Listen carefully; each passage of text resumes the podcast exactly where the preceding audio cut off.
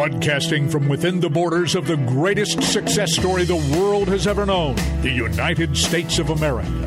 It's time for an honest discussion from a fresh, new conservative voice. The C.L. Bryant Show.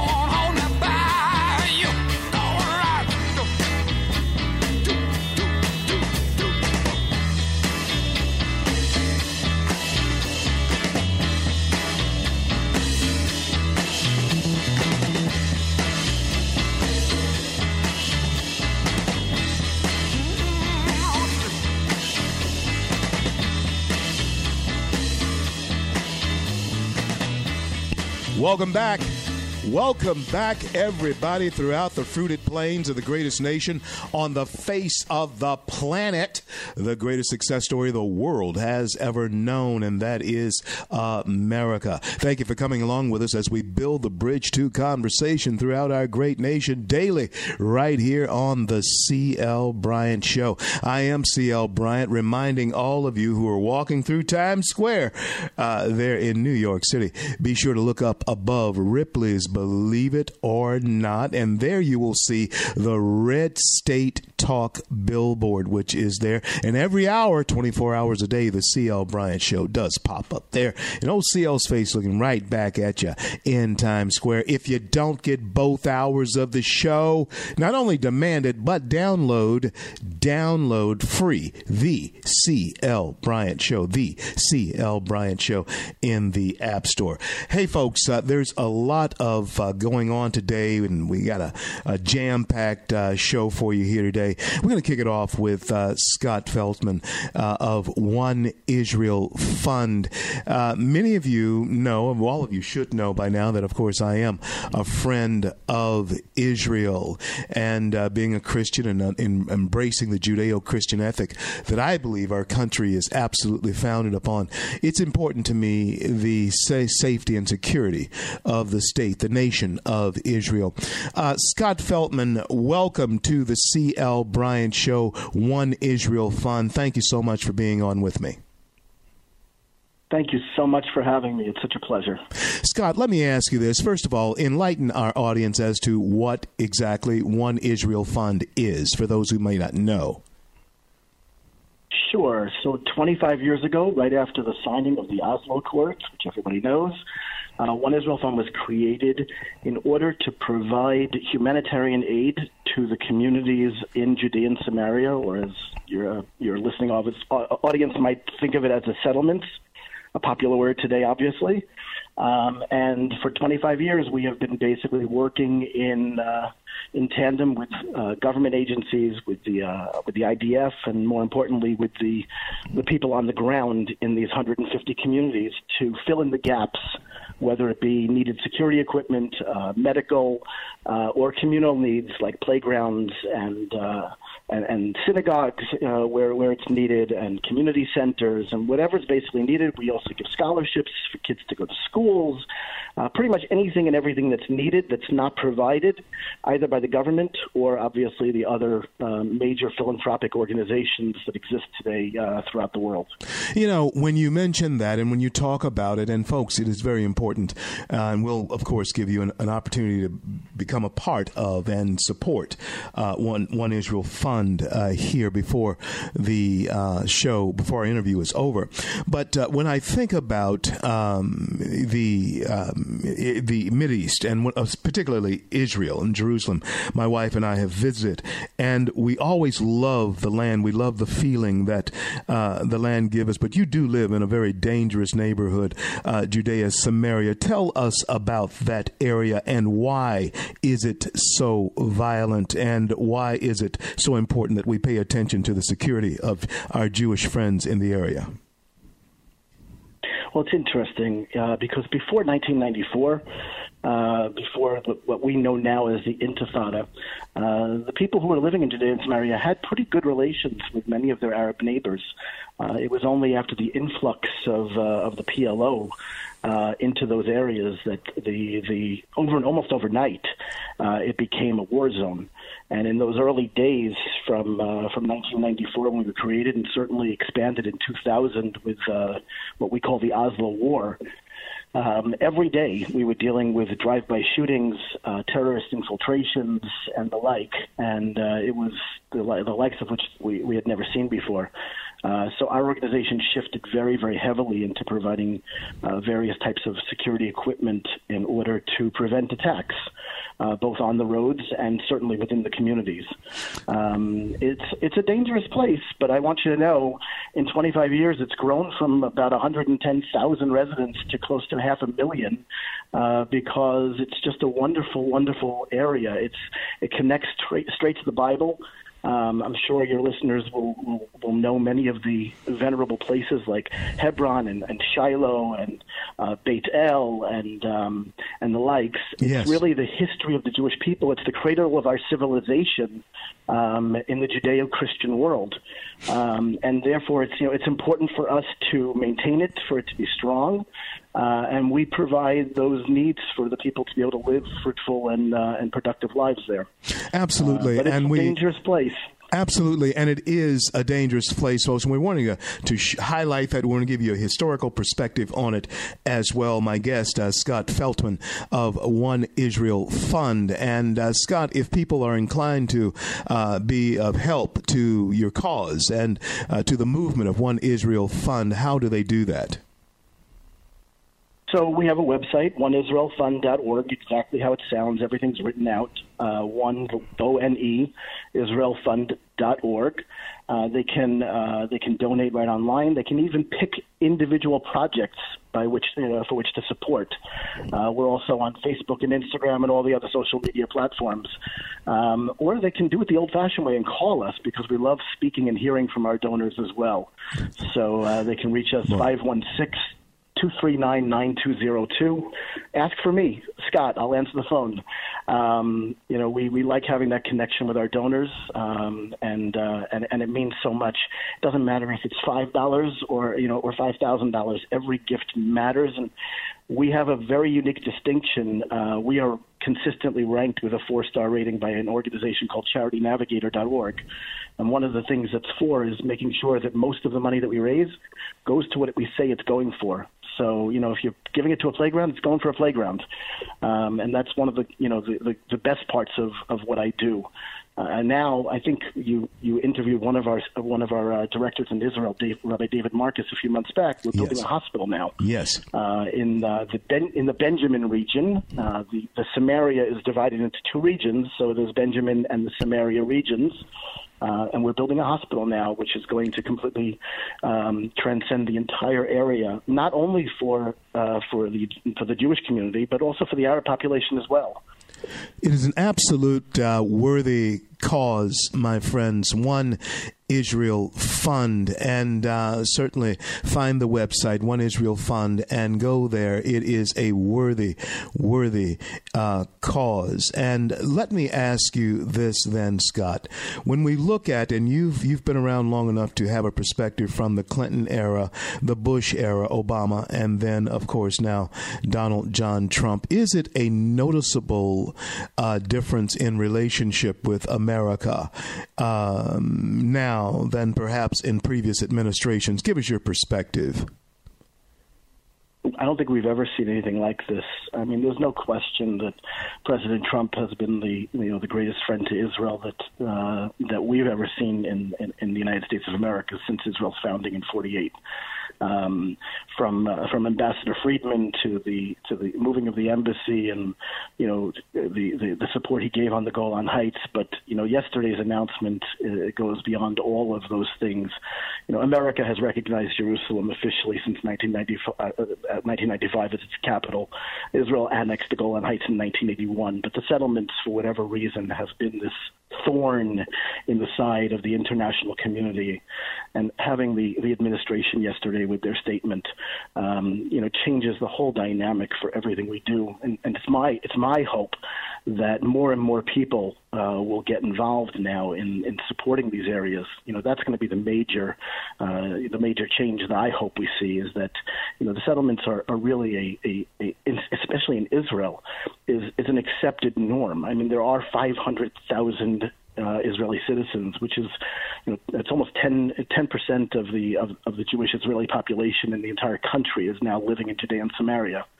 So all Israel did was, uh, all America did was really looking at at the facts as they are, and not what the international community might sometimes imagine them to be.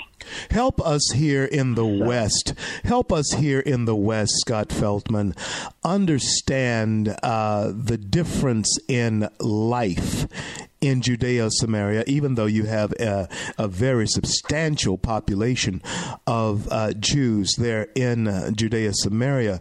Uh, but perhaps when we in the West think of the life that is lived there as compared to, say, New York, Chicago, Houston, whatever you might want to name, give us a flavoring of the difference in the type of neighborhood you live in and the one that we may live in here. Talk to us about that. So, so I'll tell you the first thing you need to understand is that there are 150 communities.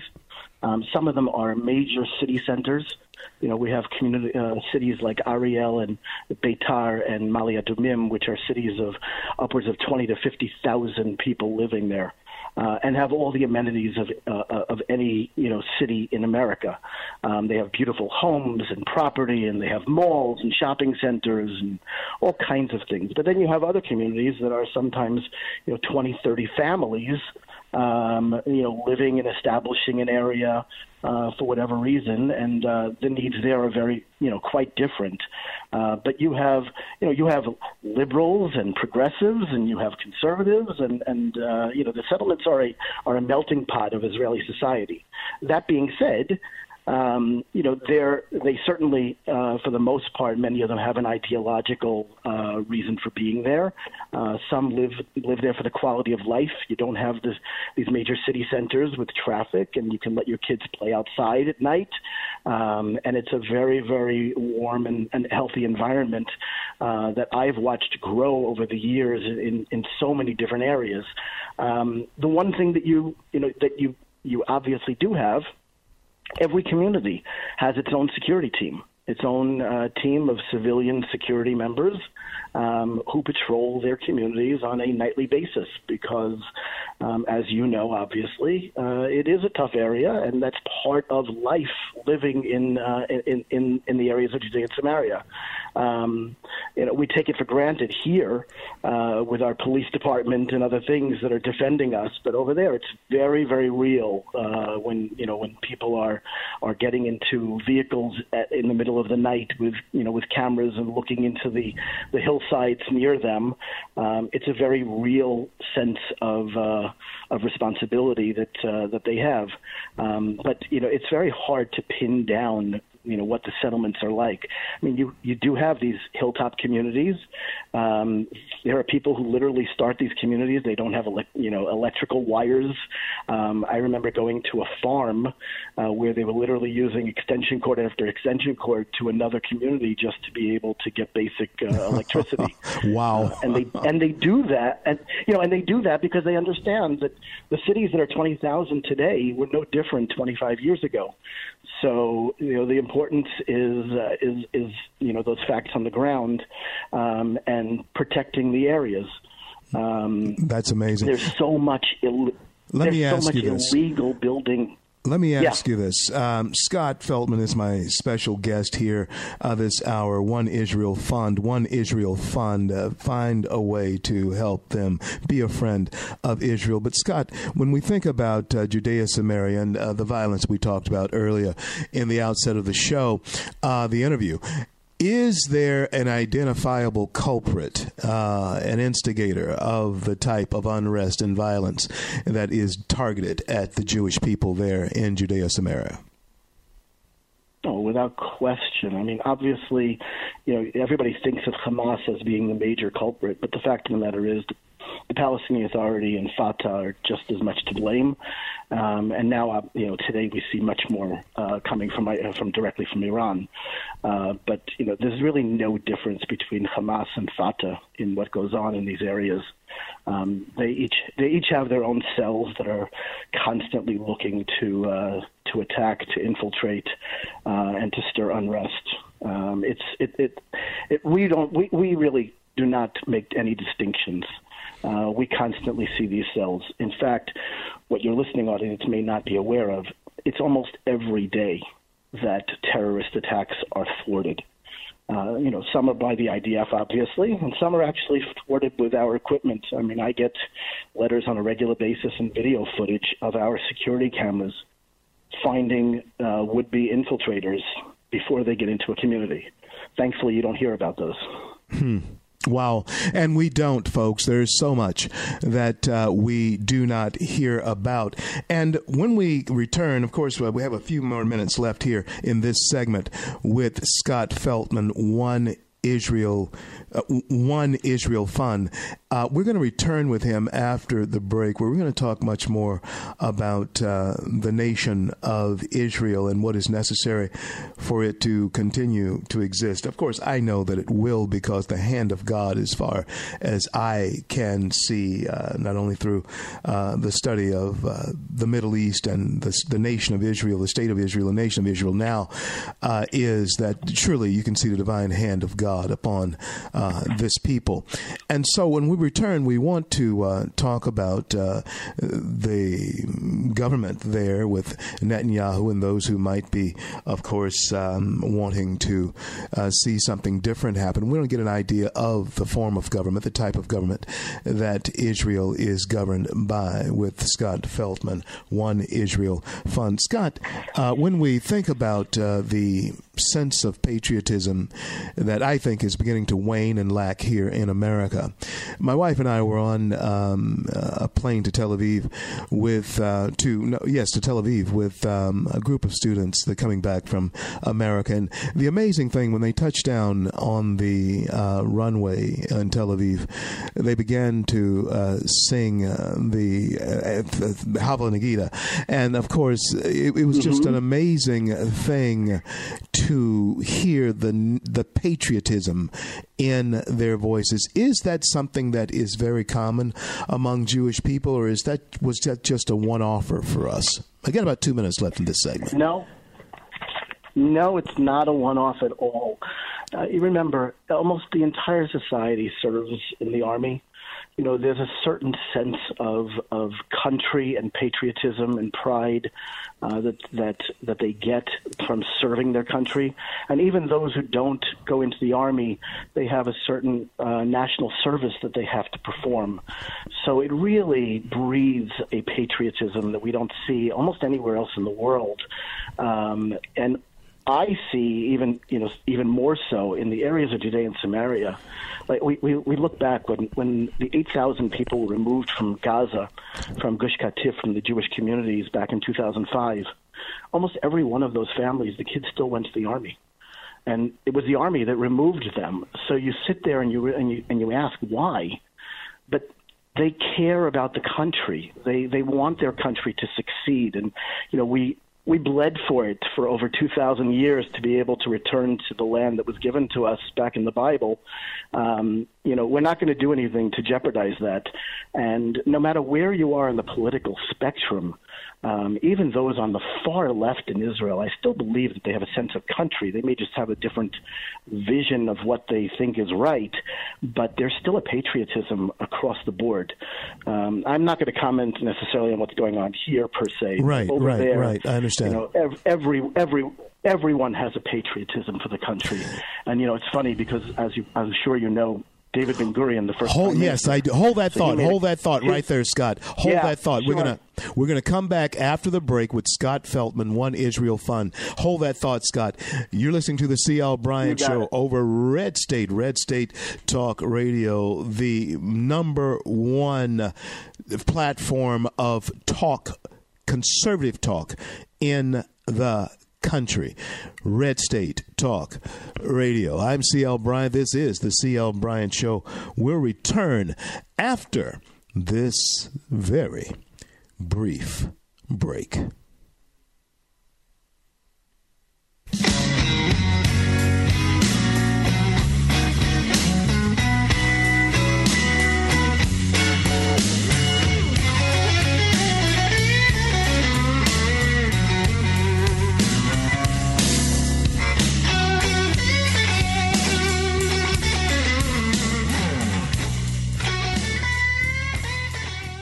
Red State Talk Radio is now available as a voice command on your Amazon Echo and Echo Dot by simply saying, Alexa, play Red State Talk Radio. Red State Talk Radio on TuneIn concern to every single American. Now, we've been hearing all these stories about sanctuary cities, sanctuary cities that. You can now find us on the Amazon Echo and Echo Dot, on TuneIn, on iHeartRadio, and we also have the phone apps in the App Store for your particular phone. And just in case we activated your Echo Dot, Alexa, stop.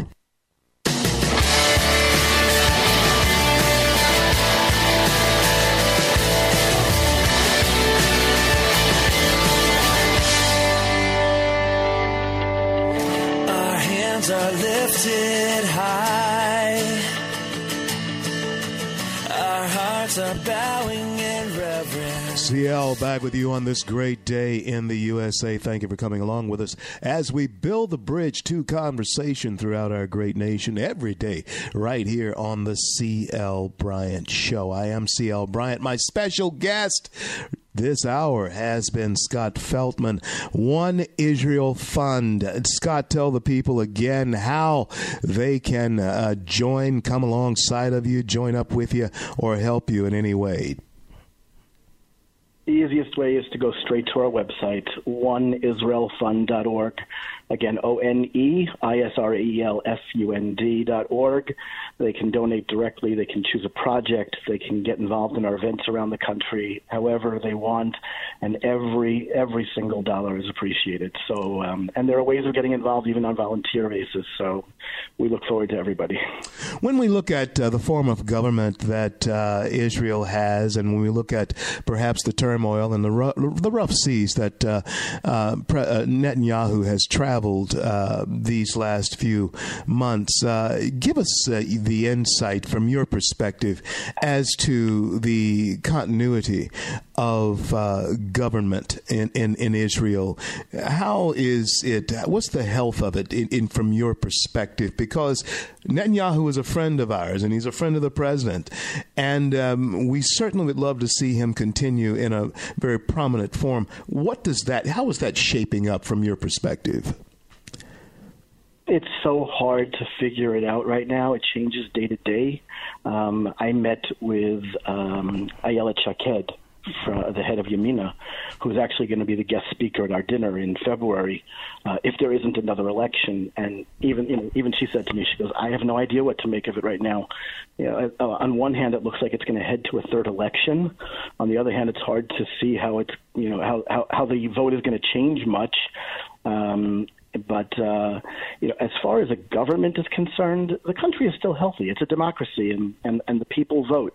What people don't here don't understand is that you know the whole party situation. So each small party gets a certain amount of seats in the Knesset, and it takes 61 in order to make a government. So the, the complaint uh, uh, that we hear from time to time is that smaller parties have an over uh, an overly um, uh, important say in in the making of the government. So you have a party like uh, Yisrael, uh, Victor Lieberman's party, which has less than ten seats, is basically pulling strings behind the scenes. Uh, that happens in a in, in a parliamentary uh, government. Um, but the the interesting thing that I, I think people have to understand is, for, in a lot of issues, um, the two main parties don't disagree on you know on that much.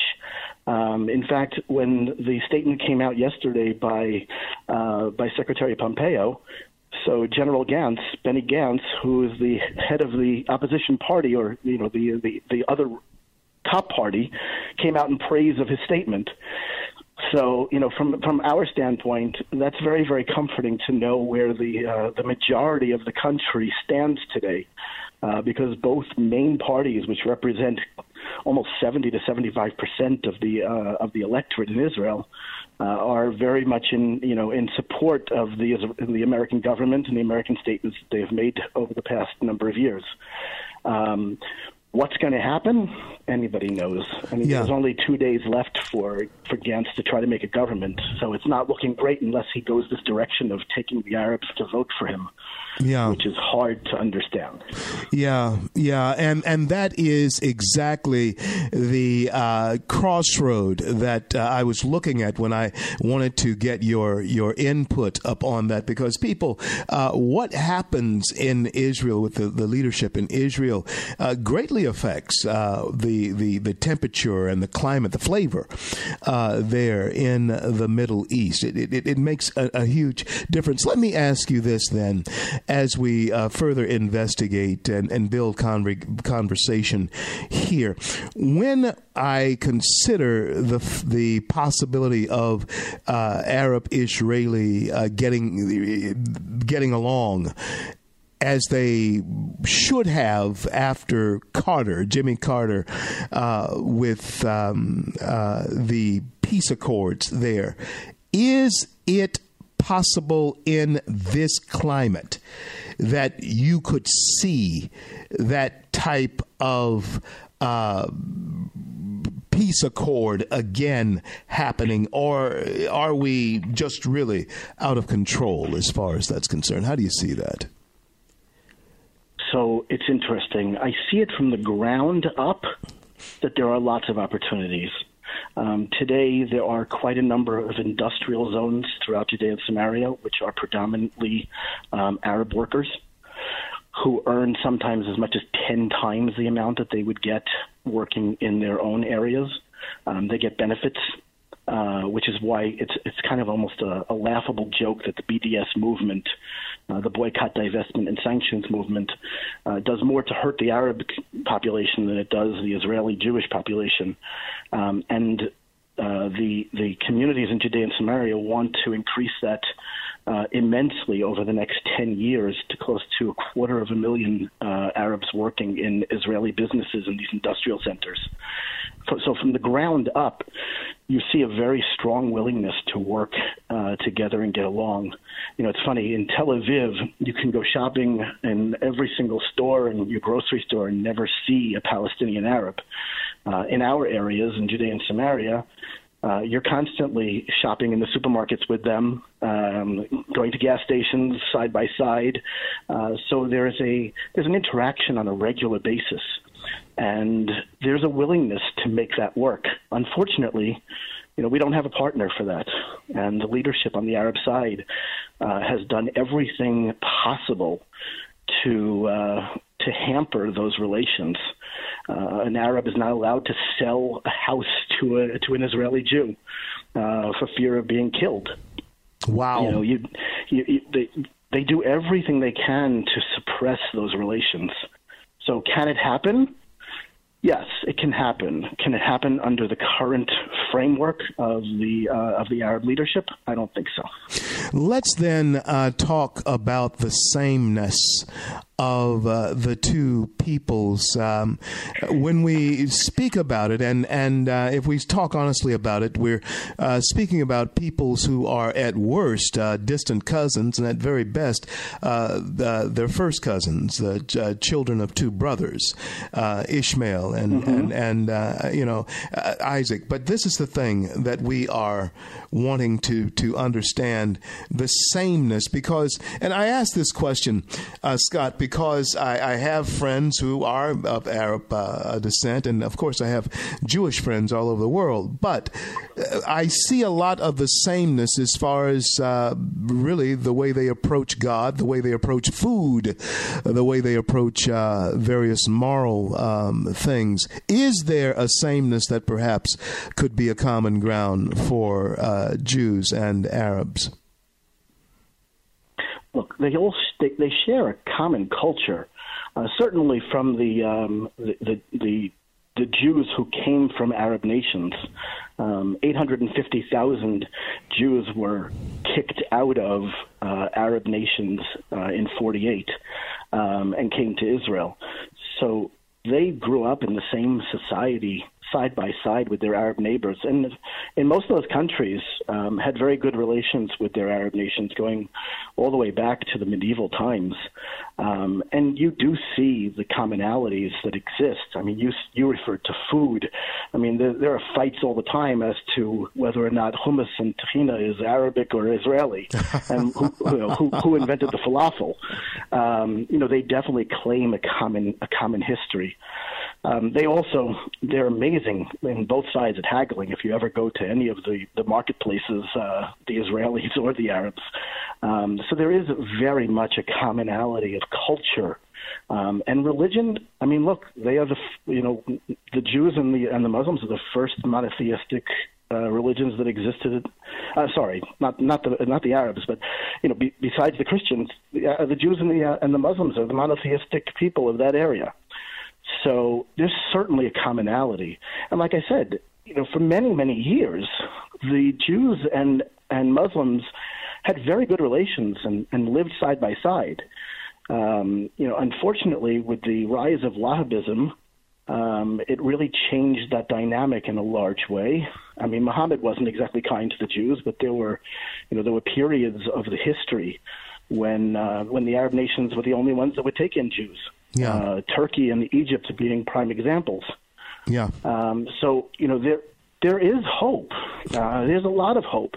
You know, everybody talks about two states, one state.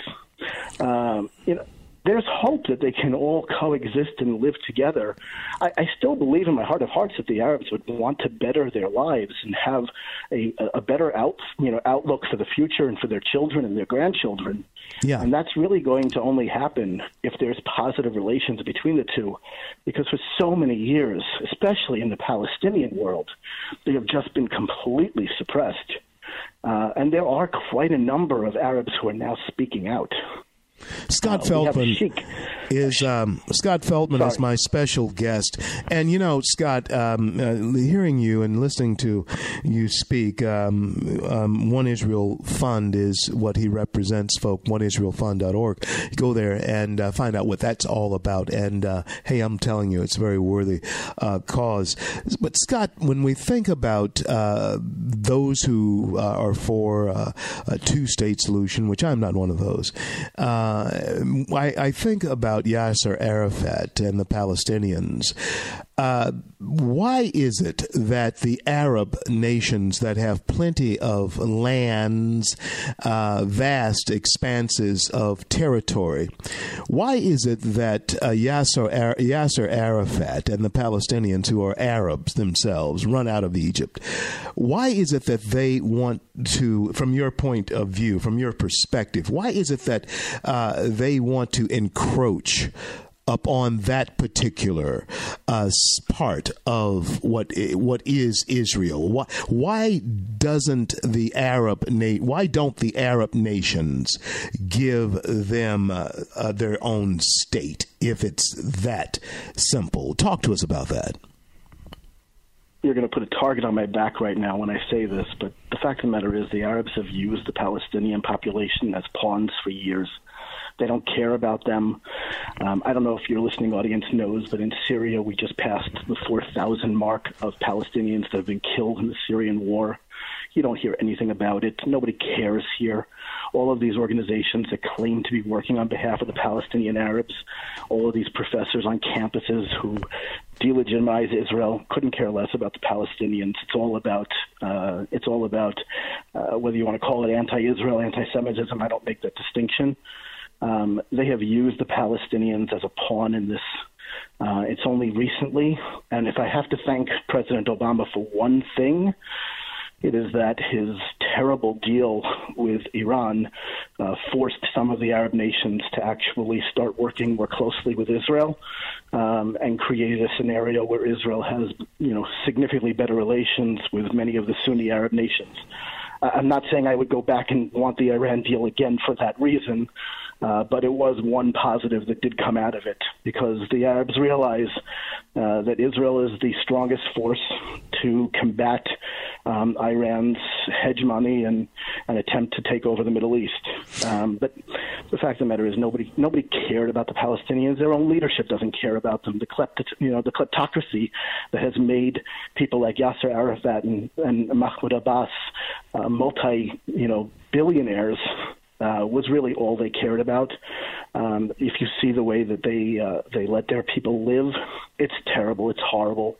We don't want to see that either we would much rather see, you know, prosperity come to the Arab people, uh, to the Palestinian Arabs living in those areas. Absolutely, um, it is that in that in itself sad. is the cornerstone of Judeo-Christian ethic. Is that we we provide an opportunity in our faith uh, and through the practice of it of allowing others to be free in expressing their own uh, faith as well. I have never seen uh, a place other than the United States, greater than Israel, that is uh, that allows others of other faiths to practice their religion as openly as they would want them to do it for doing unto others as you do unto yourself is is basically the motto that Israel lives by. It's obvious to see that, and uh, with that, then we must look at uh, a, murder that occurred uh, of an 18 year old uh, Israeli citizen and Hamas suspects have been captured in connection with the death of this 18 year old Israeli citizen. Uh, Scott Feltman is my guest here today. One Israel Fund. Go there, oneisraelfund.org. Scott, uh, give us your take on uh, will this become a powder keg, uh, the, the murder of this 18 year old Israeli citizen? Unfortunately, when you said 18 year old citizen, I actually went on my computer because it's not just one that was murdered over the past year. There were actually two. Um, there was Dvir Sorek, who was the uh, the student who was murdered, and then I'm sure you're talking about Rina Shnerb, the young girl who yes. was murdered, who yes. was also 18. Yes. Um, and unfortunately, you know, these things happen. Uh, uh you know, unfortunately, we've we've had to become very, very strong to deal with these things, and we cry terribly. And um, I can go back over the years of constant, you know, unfortunately, terror attacks. Um, I try to tell people all the time that the, what our organization tries to do is to be proactive to prevent these.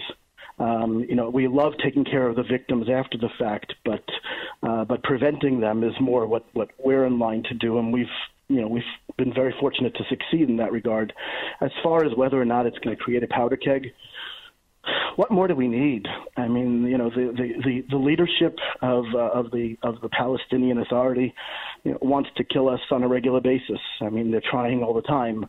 We see on a regular basis, and I don't, I, I know I'm stressing that, but it's almost daily that there are attempted infiltrations, uh, whether it be in Judea and Samaria or down south, that are literally thwarted uh, on a constant basis. So, you know, we we always hear, okay, you know, America moved the embassy, it's going to create uh, strife, and America came out now and said the settlements are not illegal per se, uh, and now it's going to create strife. We don't, we don't need powder kegs. They're, wow. they're trying every single day. They just fail more often than not. Wow. Scott Feltman is my special guest. Uh, Scott, stay with me through one more break for a few minutes on the other side of it because I want to talk about uh, looking into the future as far as Israel is concerned. I want to get from Scott Feltman, who is, of course, with one Israel Fund. He has insight that many times we're not able to grasp or even interview because of the nature of things. Many times uh, we just we just can't get into this conversation. But it's a very unique uh, situation that we have here today. And Scott, many of my friends who have relocated back to Israel uh, now, um, uh, I ask them the question about how far into the future uh, the can they see? And I want to ask you that question when we return after this break. So don't any of you go anywhere because we want to get the perspective of Israel and we want to get the perspective of how far in the future are the um, Isra- Is- uh, Israeli people looking? Can they see into their future? It's easy to, to look into the future when you live in a place like America. You figure you're going to change presidents and things will go on, or you keep the same president and things will go on. Uh, you run out of a, run out of one Congress and things go on. They rock along, but in a dangerous neighborhood like Israel, many times the perspective of long term is different than ours. We'll talk about it when the CL Bryant Show returns with Scott Feltman. One Israel Fund, one Israel Fund. Don't go anywhere. Back in a minute. Was worth saving. So you came and changed my life. You thought I was worth keeping. So you cleaned me up inside. You thought I was to die for. So you sacrificed. This is the Loving Liberty Radio Network. Red State Talk Radio is now available as a voice command on your Amazon Echo and Echo Dot by simply saying, Alexa, play Red State Talk Radio. Red State Talk Radio on TuneIn. concern to every single American. Now, we've been hearing all these stories about sanctuary cities, sanctuary cities that You can now find us on the Amazon Echo and Echo Dot, on TuneIn, on iHeartRadio, and we also have the phone apps in the App Store for your particular phone. And just in case we activated your Echo Dot, Alexa, stop. Stand up for America. Then Americans, stand up, stand up, stand up. God bless you. God bless America. I do the best I can.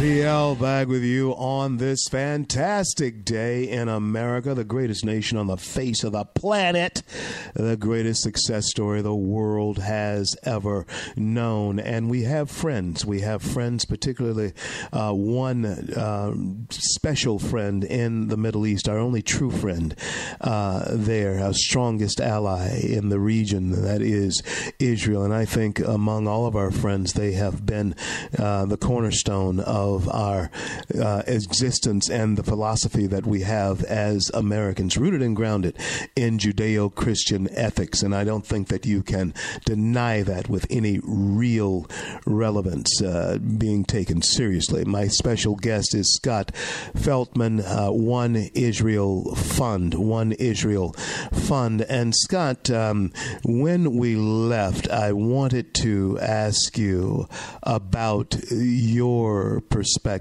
on Israel's future. How far do the young people, I guess, would be the best way to gauge it, or how far are those in the middle uh, who are middle aged looking into Israelis' future? How, how certain is it? I, I know that nothing is promised to us, but what? How do? You, how would you answer that question? How would you address that? Well, first of all, I want to disagree with one thing you said. There is a promise that was made to us, and that is, as you know, those who bless Israel will be blessed, and those who curse Israel will be cursed. Amen. So while we while we look at Iran as being this you know terrible uh, force out there, um, I'm you know I still believe in my heart uh, and with my faith that Israel will endure. Um, and it's interesting because almost every time you see these polls taken um, across countries as to uh, you know the happiness factors in countries, Israelis rank right at the top on a regular basis. They're always literally in the top five or six countries as to how happy they are. Um, Israelis are very, very positive people. They've been through a lot, uh, both you know in modern times and throughout their history. And we have a country now. We have a country that is thriving beyond anybody's imagination. I mean, the country is is se- just over 70 years old. Its advances in medicine and science and literature and, and technology is just off the charts. Um, so, you know, when you look at when you, when you look at the big picture, uh, Israel is just a wonderful place, and and the people do feel that. Um, you know, I, I I I tell people this over the past week. There was a video that went out recently, uh, which showed one of the, the rocket attacks down south from last week, and it landed on a busy highway as cars were going through. Um, my security project director, Mark Provisor, who happened to have been gone down that day uh, to deliver some equipment to some of the security personnel. He told me three hours later the road was completely repaired in the middle of all the rocket attacks. The road Wow. was repaired. You wouldn't even know that anything happened there. Um, you know, they just they bounce back, um, and they really do have a positive outlook. Uh, but that being said, you know, just like your father, my father is a veteran. My father's going to be 94. He fought in World War II Yeah.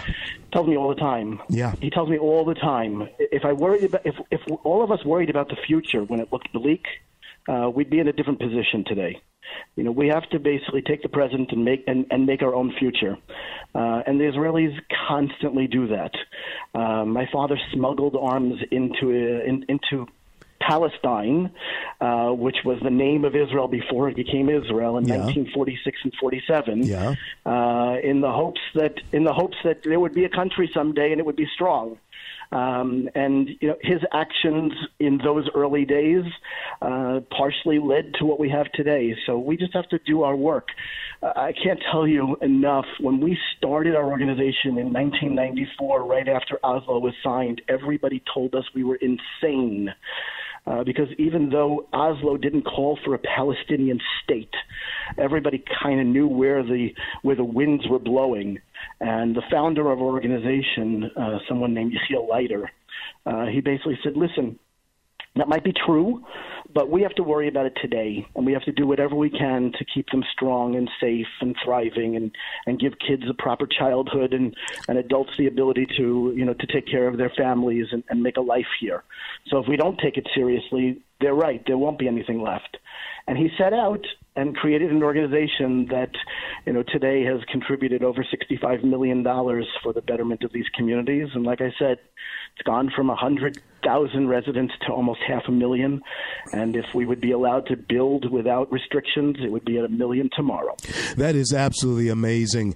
Uh, one Israel Fund, one IsraelFund.org. Uh, Scott Feltman is my special guest, has been my special guest, and uh, the the pos- on a positive note that you just uh, left us with, I want to uh, leave uh, you uh, in this interview, but I do want to give you the last word, Scott. If there's anything that you may not have had a chance to say, uh, take a couple of minutes, two or three minutes, and uh, um, say them to our audience. If there's something that you'd like to leave us with, talk to us about your legacy. Once you decide to, uh, you know, sit on the porch and rock and look off into the sunset, what would you like uh, to have done?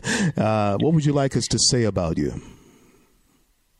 So the one, first, I'll start by saying there was a, there was a line that I wanted to say earlier in the interview uh, that some of your you know your audience may remember. But David Ben Gurion, who was the first prime minister of Israel, once said, "In Israel, and this is a direct quote: In Israel, in order to be a realist, you must believe in miracles." Um, and I think that really sums up the whole conversation. Yes. Uh, because we see every single day miracles. Um, you know, the, the, from the 67 war till today, uh, to the founding of the state, it's all been miraculous.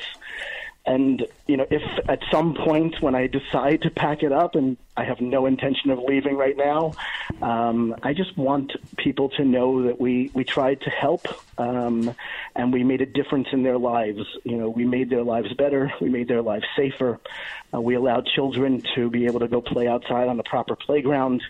Uh, we took care of the soldiers that were serving in the area with hospitality centers, which we build all the time. Um, you know, what one thing that people don't realize is that the settlements, and everybody thinks of these like tents on a hill. Uh, they are beautiful, sprawling homes. Um, it's a third uh, that are totally secular who live in these areas. uh, which people don't realize all the time. Like I said, it's a melting pot of Israel. Um, and I just want to know that we, you know the work we did uh, was appreciated and affected uh, affected people in a positive way. And, and I don't mean it just for the Israeli Jews. I, you know, I want to see this area thrive for everyone, um, and I want to see a strong and vibrant Israel that can be exactly what it was meant to be, which is a, a light unto the nations and a beacon uh, for everyone in that, especially in that region and for the Arab countries to to get on board because you know there's a lot they can gain from Israel.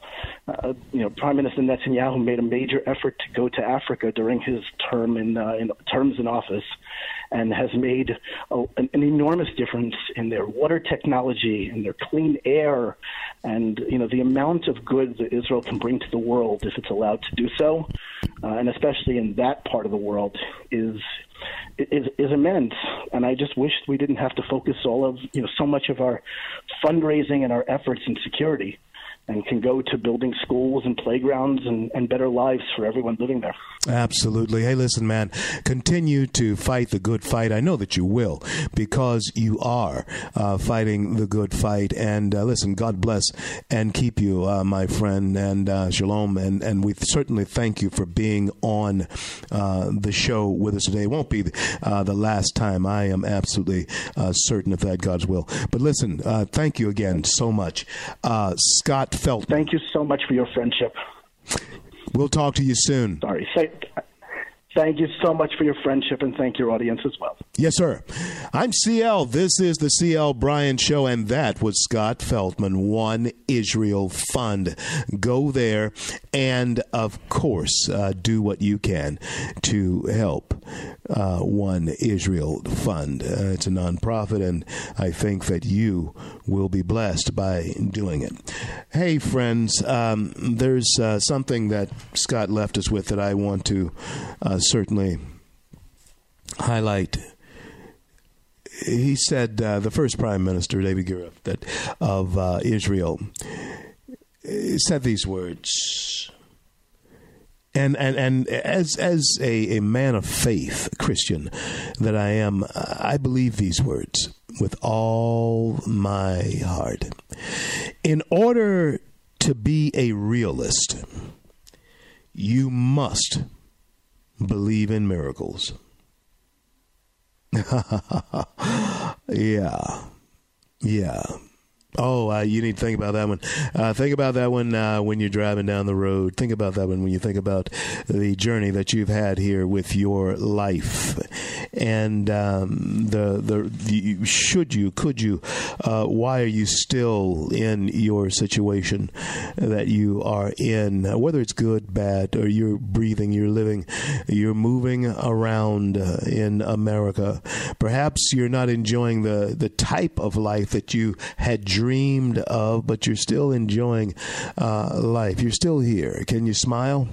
Huh? That sunshine that you're feeling on your back, your face that you're looking at, perhaps not uh, feeling it, but maybe in a shaded room. Who knows?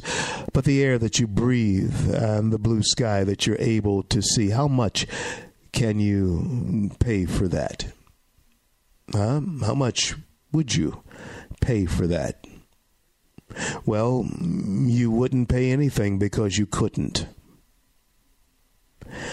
And so, in order to be a realist, you have to believe in miracles. And of course, uh, there are some things that are just as miraculous to consider as they are to know that they are real. And that is, in the beginning, God said, He spoke. And what He said, He saw. And friends, He always sees what He says. yeah, that's the whole point of uh, Genesis 1 is that you understand that God will see what He says come about. That's the whole point And uh, Genesis, the first chapter, is to let you know that God wants you to know that what He has said, He will see it. And God saw that it was good. Now, sometimes we take it and mess with it and turn it into something twisted and ugly, but that's not what God did for it. That's what you did for it. And uh, even though I'm glad that He gave us free will, um, if there's uh, one other paradoxical thing in the universe that uh, is just absolutely as real as anything, giving this human creature his own free will, uh, I don't think it was a mistake, but I certainly believe that it is truly an exercise in I don't know, stamina. How long can it last? Giving this creature, this human creature, a will of his own to create his own environment. Uh, in order to be a realist, yeah, you have to believe in miracles. I'm CL. This is the CL Bryant Show. We're going to be back after the top of the hour with more. If you don't get both hours of the show, download free the CL Bryant Show app. I'll be back in just a couple minutes. Don't go anywhere.